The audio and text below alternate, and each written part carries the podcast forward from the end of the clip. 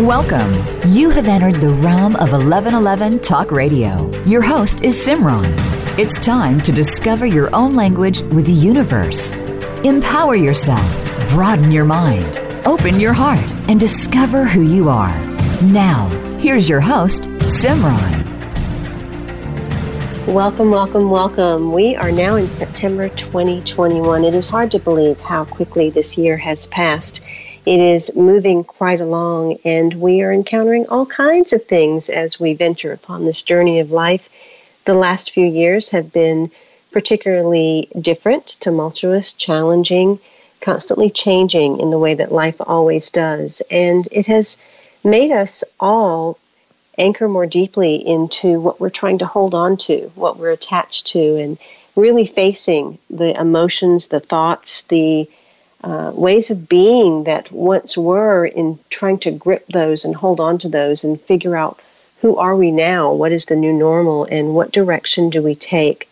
So, as we look at life and we look at the attachments that we have and the way that life flows, so often, you know, people want to go out and save the world. They want to change the world. They want to do something that affects large masses of people. And yet, why are we each given the life that we're given? We are placed in particular places, in certain families, in certain environments. And yet, all too often, because of conditioning, because of culture, um, because of peer pressure, or because of ambition, we try to leave those places that we currently are. But what if the life we are given is exactly what life wants us to partake of in order to help support the larger the divine plan?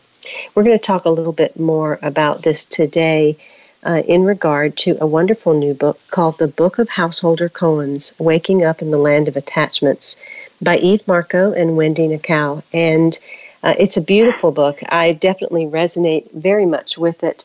After having gone through a seven year cycle myself, I've come to quite a few awarenesses that I've written about in my upcoming book, which is releasing in October, called Living the Seven Blessings of Human Experience. And there was so much that was resonant in their book. So, what constitutes a koan? What does this mean? Where does it come from? And what is the true meaning of a householder in these days and times? These are some of the things that we're going to explore over the next hour. My first guest is uh, Roshi Eve Marko, and she's the resident teacher at the Green River Zen Center in Massachusetts and a founding teacher of the Zen Peacemaker Order. She co founded Peacemaker Circle International with her husband, Bernie Glassman, linking and training spiritually based peacemakers in the U.S., Europe, and the Middle East. My second guest is Roshi Wendy Nakao, and she is the abbot emeritus at the Zen Center of Los Angeles, having succeeded the late Roshi Bernie Glassman as the third abbot in 1999. She currently serves as ZCLA's head teacher and head priest, and she's ordained as a priest in 1983 and trained with her root teacher until his death in 1995. You can find out more about Eve at evemarko.com and more about Wendy at uh, www.zcla.org. And those links are in their bio descriptions on the show page. But without further ado, I'd like to welcome them both to 1111 Talk Radio welcome. And I'd love for one of you to jump in and first help my listeners understand what constitutes a koan. Okay, I'll do that. Uh, this is Eve Marko, and then Wendy can jump in because uh, I'm sure she has a lot to say too. So I think, uh, you know, there's many meanings to the word koans. It comes from China from a millennium ago, and it kind of means public case. So, what is that? What's a public case? Well, we have all kinds of personal situations in our life, and they all kind of feel very private, and we respond in our own personal ways out of our attachment, out of our you know, out of our conditioning. My child wakes up and wants to be fed. Somebody says something nasty to me. There's a red light when I need to rush home. So the, those are all private circumstances we all know, but there's something public about it. And the public about it is the universal. The sometimes we call it the absolute. It's in other words, we all, I, I will function as a, as privately as Eve in all these situations. But when I work with it as a koan, something else is demanded of me, and that is to look at it as we're all one body. So if I'm working and living and functioning out of the one body, now how do I look at having a child who is ill? At having to take care of a senile mother, at being fired from my job. So koans ask us to look not just at day to day situations just for what they are, they also ask us to look at, yeah, but if it's all one body, if it's not just me versus you and it Eve or Wendy or Simran, if we're all one body, now what's the action that's required? That's how I see what it is what a koan is and what it asks of us. And maybe Wendy has something to add to that. Wow, that's really beautiful, Eve. What came up for me as you were talking is so many of these koans that we were able to capture from the lives of people who shared their stories is that moment when you're in a situation, as you described, where everything stops. And it may stop for just a second, you know, or it may stop us for a while, whatever those time periods are. And we're plunged into a, a silence, really a deep silence. And we may not even notice that that has happened, but for people who have been cultivating cultivating awareness, we do notice that silent moment, that place we go when we're plunged into what you're calling the universal, that place that where we're all completely intimately entangled. Um, and I use that word in the most beautiful way. Uh, but it's it's going to that place. And for me, the one body is that entanglement. We go to that place where we are really in a place of unknowing, which connects us to um, all of life, life itself. Right, so we get to examine uh, so many things about ourselves from that point of view, uh, how we're attached, how we're conditioned, how we would like things to be. But it leads us all to what is this moment right now, and how are things really right now. So for me, that's the journey of, of a koan um, that I like to explore.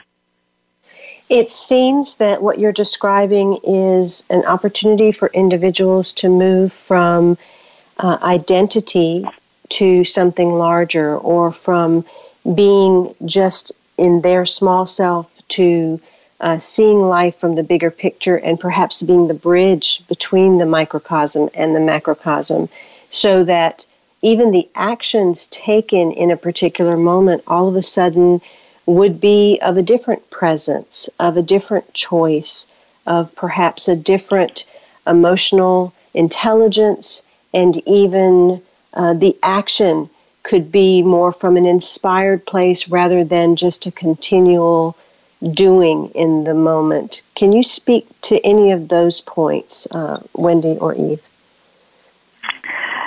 Well, one way of well, sometimes we say that there's the one body, but there's also the cell, the cell called Eve, the cell called Wendy, the cell called Simran, the cell called the blade of grass, uh, so we're all cells, and that's really important. We are who we are. And there's and we have our karma of generations. That's who we are. We can't negate that.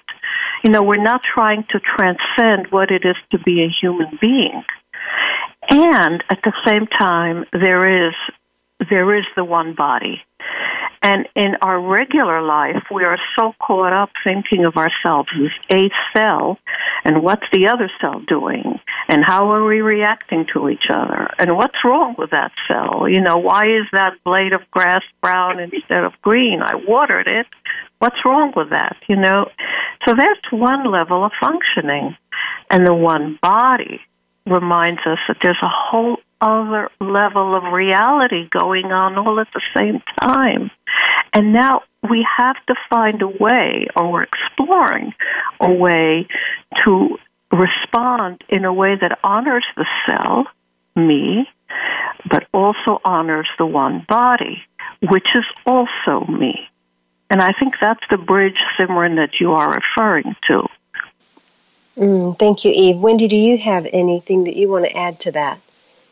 Yeah, the word that arose to me, uh, Simran, when you were uh, posing your point is reverberations. that um, these cells, as Eve uh, so beautifully put it, reverberates, right? Anything that it does, whether it be a thought or uh, some more overt physical action, speech, all of that reverberates throughout the entire body. So we become more acutely aware of how we affect the one body, right? What the reverberations are of not just our own actions, but others' actions as well. And so we often look at how does this serve? You know, how does my cell, this cell that I am, actually serve not just myself, but the whole the whole body, the one body. And because right now I'm looking out my window and seeing uh, the Puget Sound, the image of a scallop arises for me. So if we think of the one body also as a scallop, and if you look closely at a scallop, you see that it has, I don't know, hundreds of eyes, right, all around its body. And each eye uh, is a cell, and it accesses information as only it can do as its unique being and feeds it back to the one body. Um, to the point that if a cell, you know, if an eye is lost or a cell is lost, it has a very um, uh, huge impact uh, on the whole. And that, that's something that, in a way, is difficult for us to grasp of how huge an impact it is uh, when just one cell is uh, injured or hurt or killed or lost or whatever um, happens could happen to it. Um, so this sense of reverberating, right? This kind of intimate connection that we all have, I think is important to consider uh, when we consider these koan stories.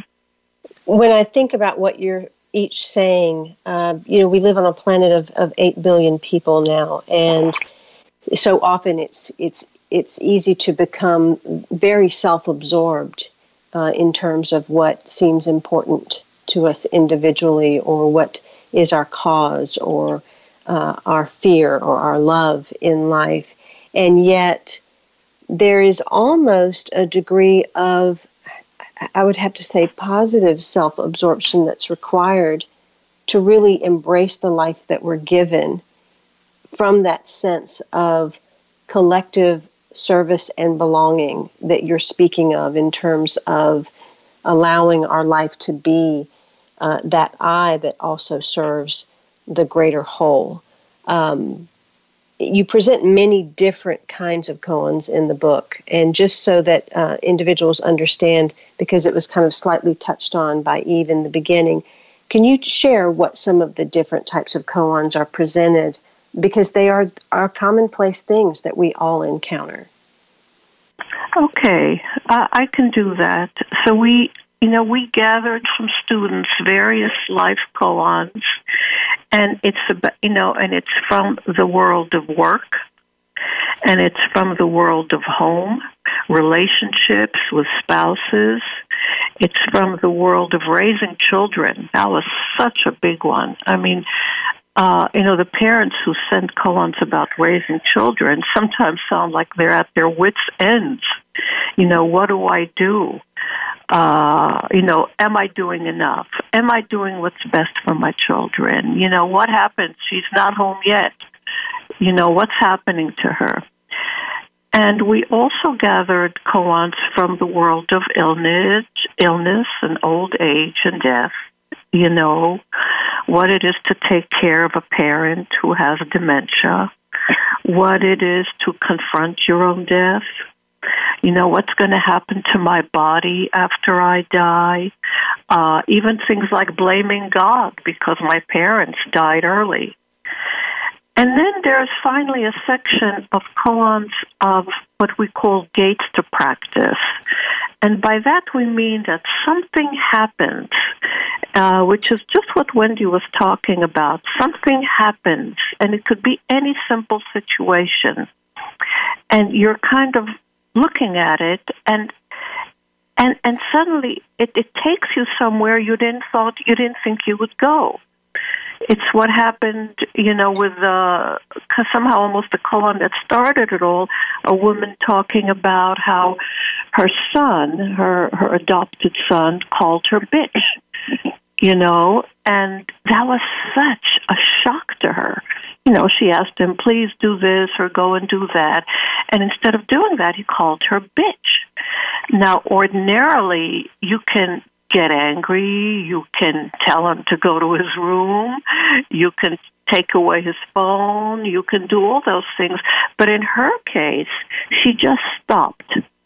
She didn't react. She went into a different consciousness, a different awareness, like the one Wendy described. And she was just with that it's almost as if something else was coming out of her, a different way of looking at this situation rather than just saying, I'm your mother. How dare you talk to me like that? You see, something else was being asked of her. So that last section lists these different koans, which for us are all gates to practice. There are invitations to become intimate with the situation and see where that takes you. Am I right, Wendy?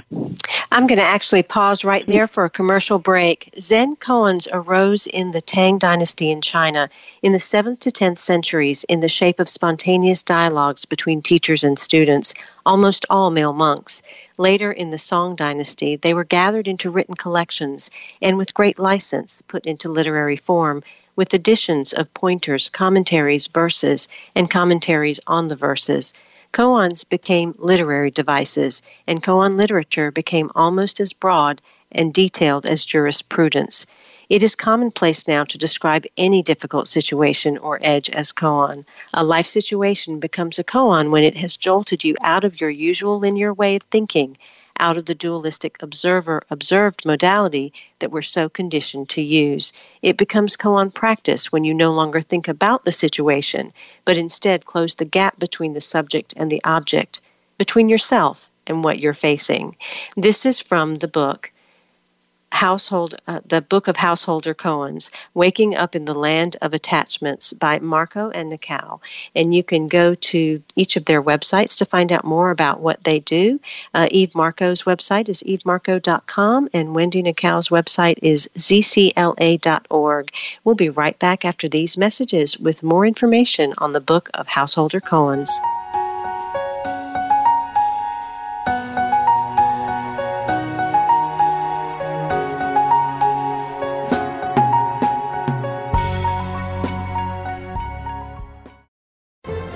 Have you seen 1111? Do you wonder why certain numbers keep showing up in your life? 11, 111, 22, 33, 444? People all over the world are seeing 1111 and learning the language of universal communication. Subscribe to 1111 Magazine today. www.1111mag.com. 1111 Magazine is a bi monthly print publication that offers a rich multi-sensory experience. As you engage with experts and topics of consciousness, become enlightened, empowered, and energized so you live a passionate and authentic life of conscious choices. 1111 Magazine, a daily staple for lifting the mindset, discovering the heart, and stepping into conscious living. 1111 Magazine. Order now at www.1111mag.com. 1111mag.com. Do you want more? More joy, more abundance, more power and presence? How would it feel to have more loving relationships? More empowered community, greater fulfillment, and life purpose? The 1111 Mastermind community inspires, empowers, guides, and supports transformation. Shift your mind, expand your heart, deepen insights, let go and chart a new course, dream a new dream. The 1111 Mastermind community is an online portal for personal transformation and soulful expansion. Go to courses.1111mag.com. That's courses.1111mag.com. Change begins with you. Let it be simple, convenient, and transformative. The time is now. Step through the 1111 gateway. Courses.1111mag.com. It's your world. Motivate, change, succeed. VoiceAmericaEmpowerment.com.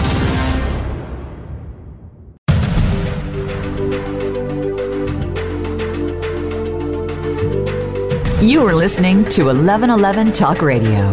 Simran is an award winning author, publisher of 1111 Magazine, powerful speaker of wisdom, and a life mentor. Find out more at IamSimran.com. Now, back to 1111 Talk Radio.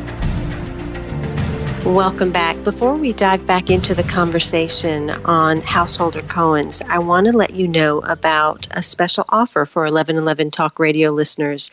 You can get 10% off your first month at betterhelp.com forward slash 11.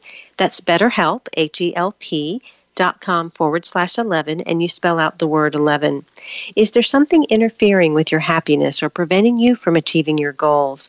BetterHelp, H E L P, will assess your needs and match you with your own licensed professional therapist. This is not a crisis line. It's not self help. It's professional counseling done securely online. And there is a broad range of expertise available, which might not be in your local area. The service is available for people worldwide, and you get to log into your account anytime, send messages to your counselor, get timely and thoughtful responses, plus, you can schedule weekly or video phone sessions so you never have to sit in an uncomfortable waiting room. BetterHelp will assess your needs and match you with someone that's perfect for you. You can start communicating in under 48 hours. BetterHelp, H-E-L-P, is committed to facilitating great therapeutic matches, so they make it easy and free to change counselors if needed. It's more affordable than traditional offline counseling, and financial aid is available. Again, that special offer is 10% off your first month at betterhelp.com forward slash 11. Spell out the word 11. BetterHelp wants you to start living a happier life today. Visit their website and read their testimonials that are posted daily. You can join the 1 million people taking charge of their mental health and help with an experienced professional. In fact, so many people have been using BetterHelp that they're recruiting an additional additional counselors in all 50 states. Once again, that's betterhelp.com forward slash 11. When working with koans, searching for an answer or solution by using our rational mind or usual way of thinking gets us nowhere. Koans demand that we forge into ways of seeing and responding that have nothing to do with analysis or even reflection, and everything to do with spontaneity, playfulness, imagination, patience, and most important, a radical acceptance of life as it is. Uh, my guests again are Eve Marko and Wendy Nakao, and they are sharing their wonderful new book, The Book of Householder Koans, Wake Up, Waking Up in the Land of Attachments. Welcome back. Uh, Wendy, I wanted to ask you a question. Uh, you're also uh, welcome to respond to the prior question that uh, Eve had responded to. But how do we make modern everyday life situations a koan practice based on some of the koans that Eve had shared in the last segment? Yes, that was our question to ourselves as we wrote this book. Um, but just to respond first to uh, Eve's question, uh, in addition to the situations she described uh, that were submitted to us, there are also a lot of, um, well, not a lot of, but some very sweet koans. You know, situations um, that are not problematic or uh, startle us uh, in a painful, true pain or struggle, but just the sweetness of our everyday encounters uh, can also put us in this uh, unknowing place or a very connected place. And one in particular that comes to mind uh, is uh, the koan about um, the son who is crying uh, when he hears his mother talking to her chickens and singing to her chickens as she's collecting uh, their eggs. And a workman is there fixing the windows of their house and listening to uh, the woman collecting eggs and talking to her chickens puts him back in a place where his mother did that. And so he starts to cry at the memory of that. And her young son, seeing this interaction, and the man saying, You know, when I hear your mother do that, it reminds me of my mother. And so the young boy starts to cry. And when she enters her house, she says, Well, why are you crying? She sees that the workman is crying and says, Now, why are you crying? You're crying too? And he explains to her um, how that's come about. So it's also moments like that in our lives, which are really very sweet. Um, and we could easily dismiss, perhaps, you know, as this like this sweet, nice moment. But in fact, right there, right, is the is the kernel of uh, very intimate connection with the one body, with with other people. So I think those kinds of koans also, to me, working on the book was very deeply affecting. So your question uh, was what uh, what makes a koan a koan, or how do we work with our life situation as a koan? Yes, to make it a practice because it's sounding as if these mm-hmm. moments of stillness or silence kind of arise where perhaps there is an elevated experience of consciousness. So it's is is it is it that someone is really immersing within their experience that they're having, or is it almost as if there is uh, uh, an opening in the moment that becomes timeless, where everything just stops and and you hold that space for that time period? Well, you know, it's all of the above in a way. I think that as we live our lives with a particular kind of awareness, which we may not even be aware of if we are living it with uh, an ever uh, sharper sense of awareness, that as we immerse ourselves in living a life that way, and that comes through practice and intention, of course, that we are more likely to resonate with moments like these. Now, on the other hand, we could not be all that aware in living our lives, and suddenly we are thrust into a situation, as you described. So that would be one kind of entry point. But another kind of entry point is for is the cultivation of moment to moment awareness. You know, like an everyday awareness. We've just uh, living a life where we're more attuned and we're constantly um, fine tuning or adjusting that dial. Nothing elaborate, but just a very intimate way of living our life. And so we become more aware of our circumstances and the and the relationships that arise out of these circumstances and how they reverberate and connect us, both emanating from us and being received by us. So, from that perspective, every moment is a koan. And from another perspective, just some moments are entered into in a koan like way, if that makes sense. Eve, what do you think? You know, I'm thinking of what's happening now with the coronavirus. And uh, so that's really something that nobody expected. Uh, I'm not aware of anybody who's re- who by now, a year and a half later, more, he really likes it. I think there were some in the very beginning who kind of welcomed that staying home and the slowing down of the pace. I think by now it's been hard on many people. Uh, But I think that when you work with a koan, it's a little bit of saying yes to life. You know, it's a little bit of saying whatever happens, I'm at the very least going to encounter it with a degree of curiosity, like, oh, what is this? You know, so with this pandemic going on, which has had so many, even dire implications for many people, still to look at it and say, okay, I understand the implications for my family, for my work, for my friends, for my life, and still, what is this really? What is going on? So when I say saying yes to life, I don't mean that you have to love love all of it, but come to it with some degree of openness and curiosity and really look at it intimately and in Wendy's words see how it reverberates all around. And then what is your position in all that? Where is your place in all this huge resonance of the pandemic aside from just what's happening to you what else is going on but that question of how I work with a koan, I think necessitates a kind of openness to every situation that comes up, at the very least, just to look at it and saying, oh, so what is this really? Hmm. We live in, in such a destination based culture where we're constantly looking to get somewhere or complete something. And certainly the period that we've been going through and are still in has gotten a lot of individuals to slow down, but it's also created a level of anxiety as to what's next or what do I do now or do I really want the life that I had uh, or how do I change to a completely new life. And within the book, you write spiritual teachers say that fundamentally we are complete and whole just as we are. And yet there seems to be something missing. And the pain of something missing propels us on the spiritual quest for completion.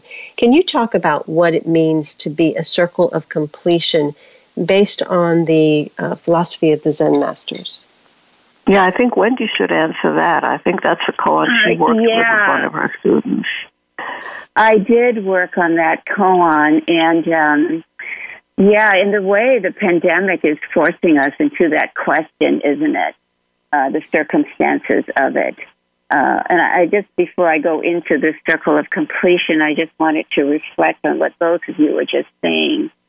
Um, my experience has been for myself and the Zen students that I have been in close communication with since the pandemic um, is the pandemic has um, uh, caused so many people to just sit down and look at uh, and by I say sit down, I don't mean actually physically sit down, although that's the case for some of them, but to really sit down into the circumstances of the pandemic and to really question what is important to me in this life. And I think people have gone to a whole other place with that question. It's become more urgent uh, for a lot of the people that I'm uh, in communication with. So this koan, the circle of completion, um, is a very profound koan for me. It was given to me by a very uh, close friend of mine who was actually one of my priests who has recently passed away. Um, and he, as the koan describes, had a lifelong search for a mother he never knew. And his mother had died before he was two years old. But this something missing was very physical for him. And he spent so many years in this trying to somehow uh, come to peace with this loss. And um, fill the hole, as he described it, this hole that he felt that made him feel so incomplete as a human being. And it was it was quite a struggle. And uh, one day, just out of the blue, uh, 70 years after her death, her ashes are sent back to the family. Uh, and and suddenly there he was holding, you know, the ashes of uh, this mother whom he never got to to know in life. So he his sense of incompletion was so acute and really so painful uh, to even witness um, was somehow came to, to peace, came full circle uh, when her ashes were returned. And interestingly, his then teacher um, gave him the name Circle of Completion many, many years ago when he became a, a Zen Buddhist.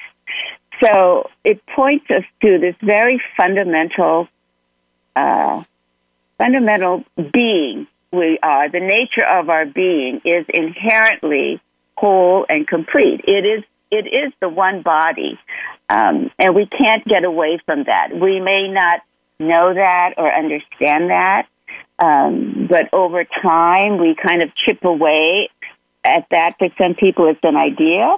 For others, it becomes so it starts as an idea. For others, it just simply becomes a felt sense of wholeness, um, this sense that there's never anything missing from any of us, although we may, due to our own particular circumstances and condition and of being, we may feel quite a bit of lack and incompletion. So for me, a big part of spiritual practice or Zen practice is about allowing myself to sit in a completion, however I may define it, but just sort of sit in a in the completion that I already am, and let that come forward and uh, embrace me and teach me and direct me in my life, if that makes sense. Eve, what do you say? Yeah, and I would even go further. Very often, at least in my experience, the very places which we think are incomplete, let's say, you know, I didn't get this and this from my parents when I grew up, or, you know, I was abused, or we were very poor, and because of this, I don't feel complete. I don't feel I'll ever be successful. I won't be a good mother. I it's very often those pieces that become, in our words, our dharma. So it's almost like it's the very areas where sometimes we think we lack. That, as we practice with it and as we come to peace with it, we actually become creative with it and that can become our gift to the world. There's a sensitivity that comes out of that. There's a special caring, a special kind of love that might come out of it that I may not have had if I didn't have the past I did. And then I then take that and make that a gift to the world. So it's not just that, yes, we have the circle of completion, but then years later we look back on the very things we were embarrassed about or that we thought were the sources of our incompletion, and we say, wow, wow, look what a wonderful thing that actually was or it turned out to be, because look what that prompted me to do, and look at what path that put me on. Koans demand yes, that we forge into ways of seeing and responding that have nothing to do with analysis or even reflection, and everything to do with spontaneity, playfulness, imagination, patience, and most important, a radical acceptance of life as it is. Instead of contemplating the circumstance of your life, you plunge into the very sound, smell, taste, and feel of it, and you stay with that in the face of temptation to back away into the safer zone of observation and commentary. Stories and feelings will probably swirl in the beginning, as they usually do when we first start to meditate, but eventually, with patience and steadfastness, a different kind of realization dawns arising from the very marrow of things rather than from the superficial mind. This is from the book, The Book of Householder Koans Waking Up in the Land of Attachments by Marko and Nakao. You can find out more about both of them at their websites, which are listed in the bio description. You can go to evemarko.com or zcla.org to learn more about Eve and Wendy. Definitely pick up your copy of the Book of Householder Koans uh, when you get a chance, and we'll be right back after this commercial break.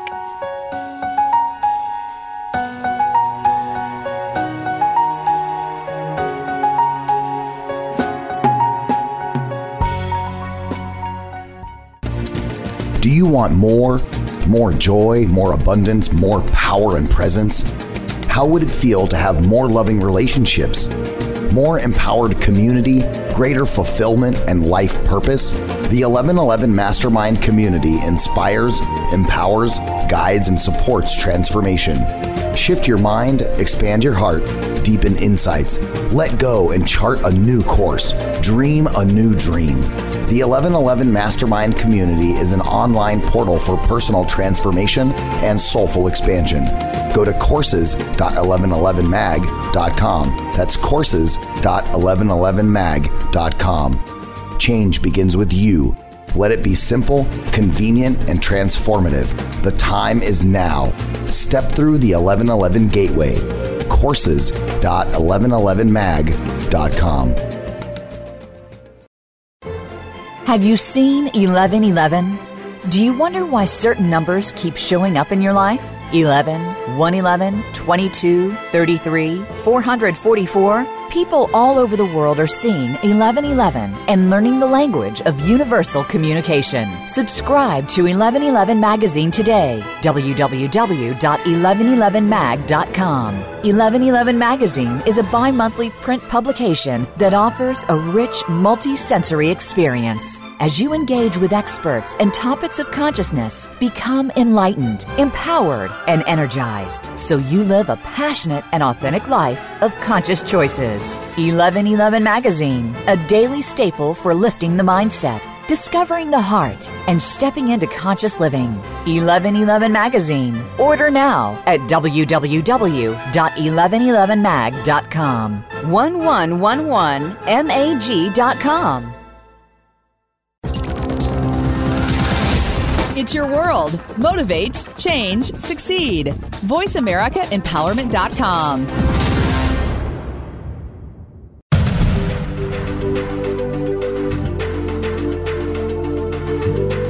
You are listening to 1111 Talk Radio. Simran is an award winning author, publisher of 1111 Magazine, powerful speaker of wisdom, and a life mentor. Find out more at IamSimran.com. Now, back to 1111 Talk Radio.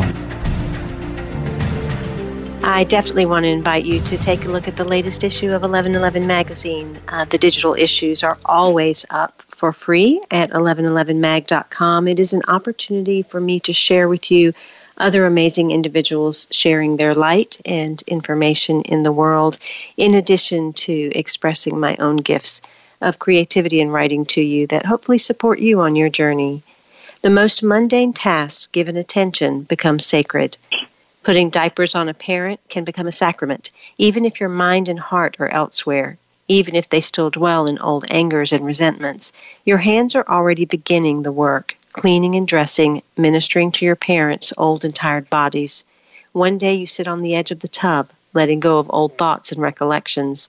Pay attention to the business of changing diapers and realize that the work of healing has already begun. This is from the book of Householder Koans, Waking Up in the Land of Attachments by Eve Marko and Wendy Nakao. Uh, I want to go back, Wendy, and talk to you a little bit about uh, something you mentioned. You mentioned uh, a friend of yours, a master that had passed away. And in the book, it does talk about, there was a beautiful writing that said, uh, Life and death is the life of the Buddha. Every activity and circumstance of your life, no matter how painful, is the life of a Buddha. And that is speaking to the many different experiences we have and the births and deaths and rebirths that we continuously have over the lifetime, that each one is that life as opposed to uh, simply the entire life trying to emulate the life of, of, of the Buddha. Is that correct? Yes, each moment. Each moment is the life of the Buddha. Yeah, so we could conceive, uh, I think I don't know where it appears in the book, but there's a place in there where we t- we talk about uh, the different ways that life and death are uh, thought about. So the three ways. Uh, there are many ways, of course, but we're looking at three in particular. And one of them would be what I call the conventional. We were born on a certain day and living our lives, and we'll die on a particular day. And another way would be the spiritual uh, birth and death, when we suddenly become aware of a different way of living or a different dimension of life that we had not previously been aware of. So that's a, like a rebirthing in, in the moment, uh, where our old understanding dies away and we're now in a in a accessing life in a different way and then you have the birth and death of each moment as we say um, and for those of us who are zen practitioners we're especially interested in that or i should say that becomes really vivid just very vivid to us.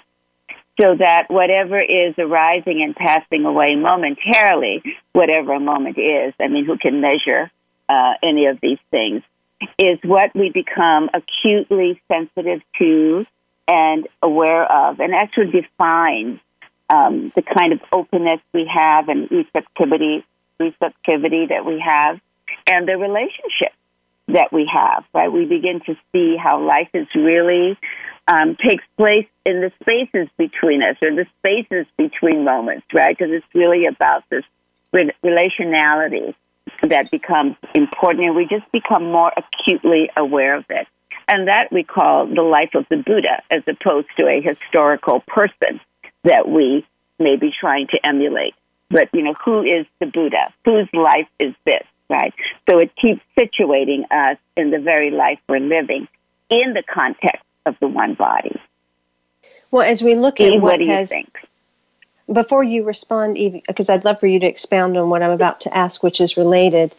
As we look at what's happened in the world and we look at the many things that individuals are having to let go of, in a sense, having to uh, experience a death of, in addition to uh, individuals or more awareness around mental health or around illness or around actual physical death, you write in the book, falling apart may also be good, that when we fall apart, so do the mental and emotional constructs with which we experience the world.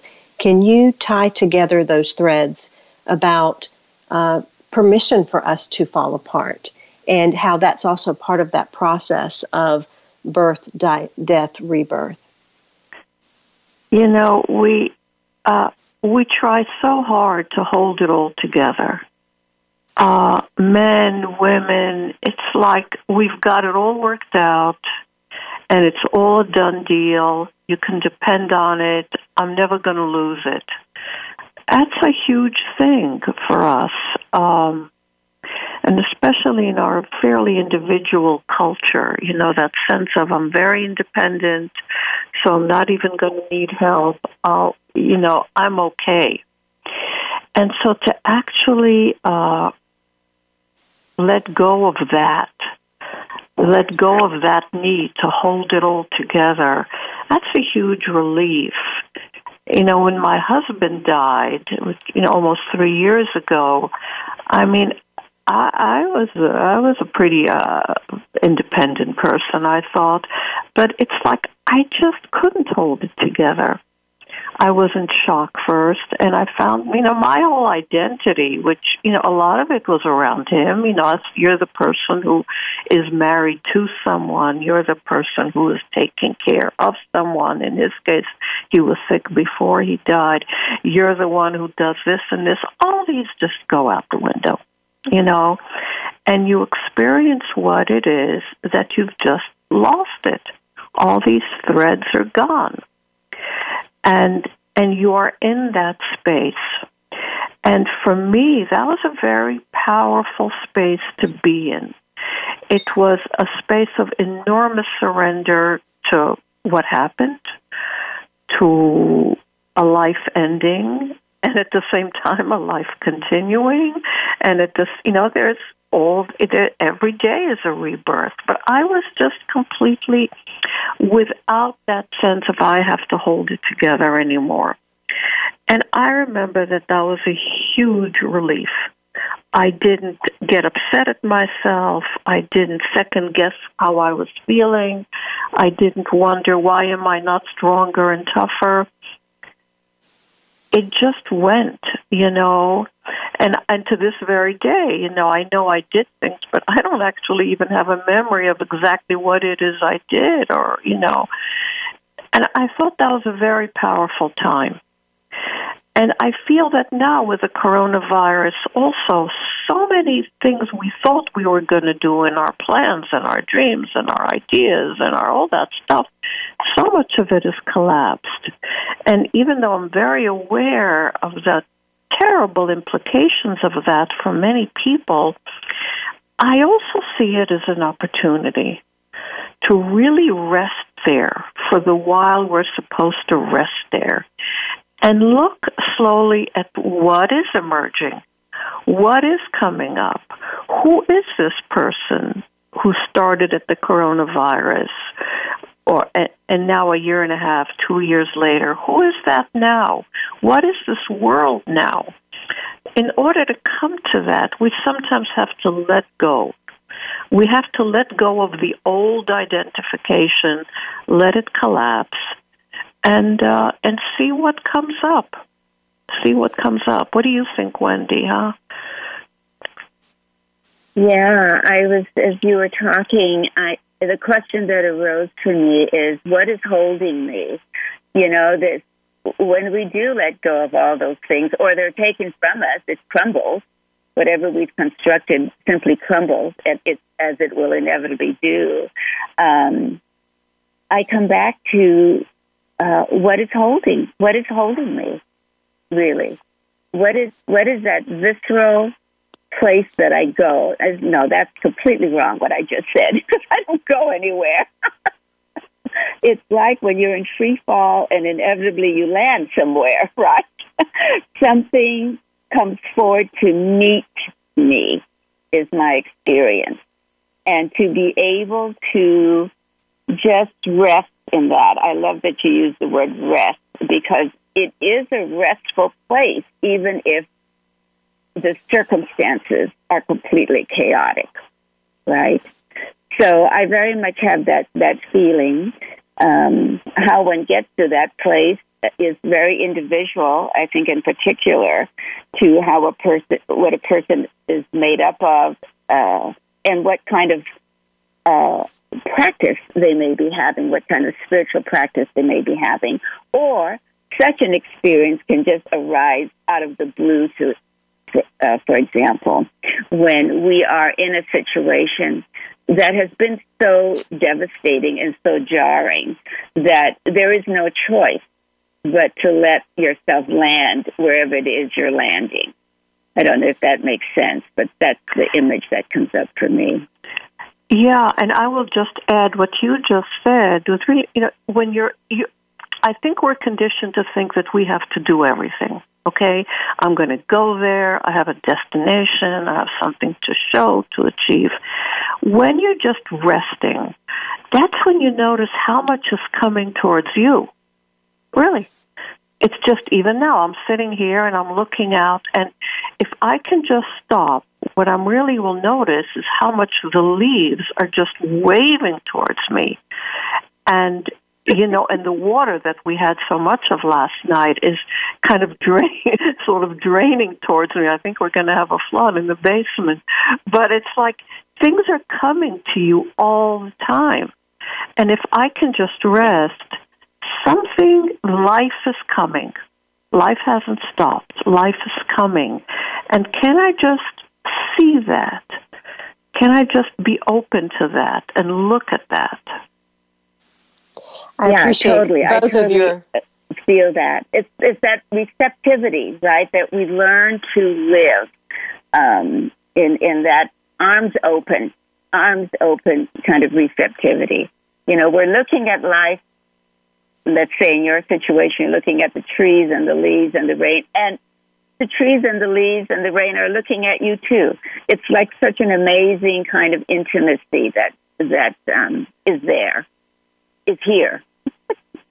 I appreciate what both of you have said, and, and particularly that you shared your thoughts around uh, your grief, because I, f- I have found from my own personal experience, it feels to me, um, through my own intimate experience of grief, that that is a special and sacred doorway into relaxing into oneself, relaxing into life, and and that that utter surrender uh, that does take place. It's almost as if it washes the eyes clean in a way to see the world differently than than what was before. And even a sense of aloneness or loneliness or silence and stillness and all of the communication that exists in the world, it kind of all converges in that point to realize that we are everything and everything is us.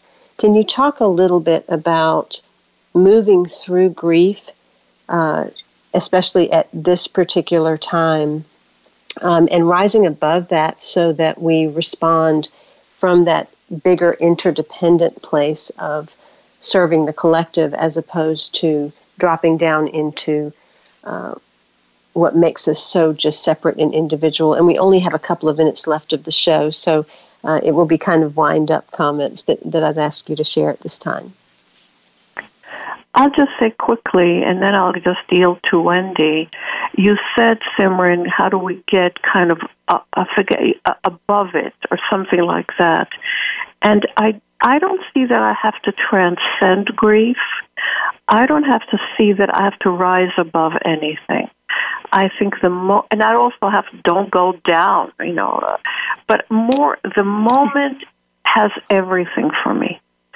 I don't have to rise above it. The moment has all of life there for me. Whatever message I need to learn, whatever I need to hear and to, you know, is is right there. I I can I can trust it. And I trust myself in that moment. Uh, Wendy, do you want to say something to that? Well, that's a wonderful summary, Steve.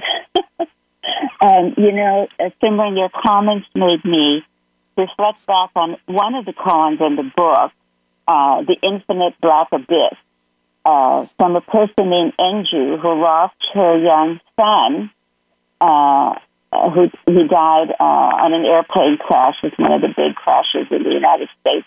He was being flown home alone, and uh, the plane encountered bad weather, and he died. So when she relayed this story, I put that in quote story. I don't want to dismiss it as a story, but when she relayed this to me, I really sat a long time with how to honor the sacredness of her experience and of this loss. And um, so for me, grief has that kind of sacredness, really. Uh, it's something we live through.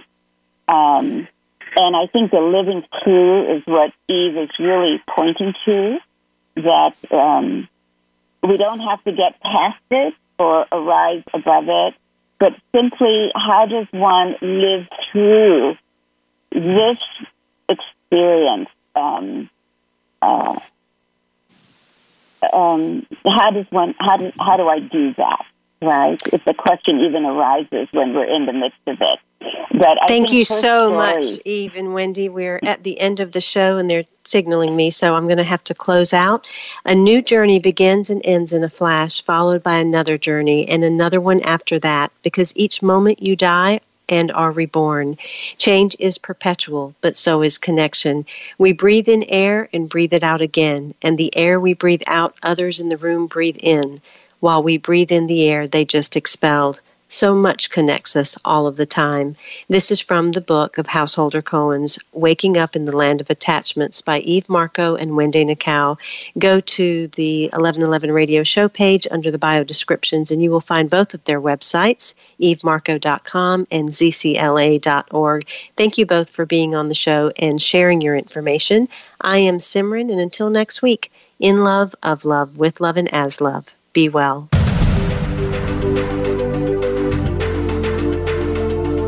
Thank you for opening your mind to a new reality, your heart to greater compassion, and your experience of aliveness with 1111 Talk Radio. Join host Simran next Tuesday at 8 a.m. Pacific, 11 a.m. Eastern Time to step through the gateway of conscious living here on the Voice America Empowerment Channel. Remember, you are not on the journey, you are the journey.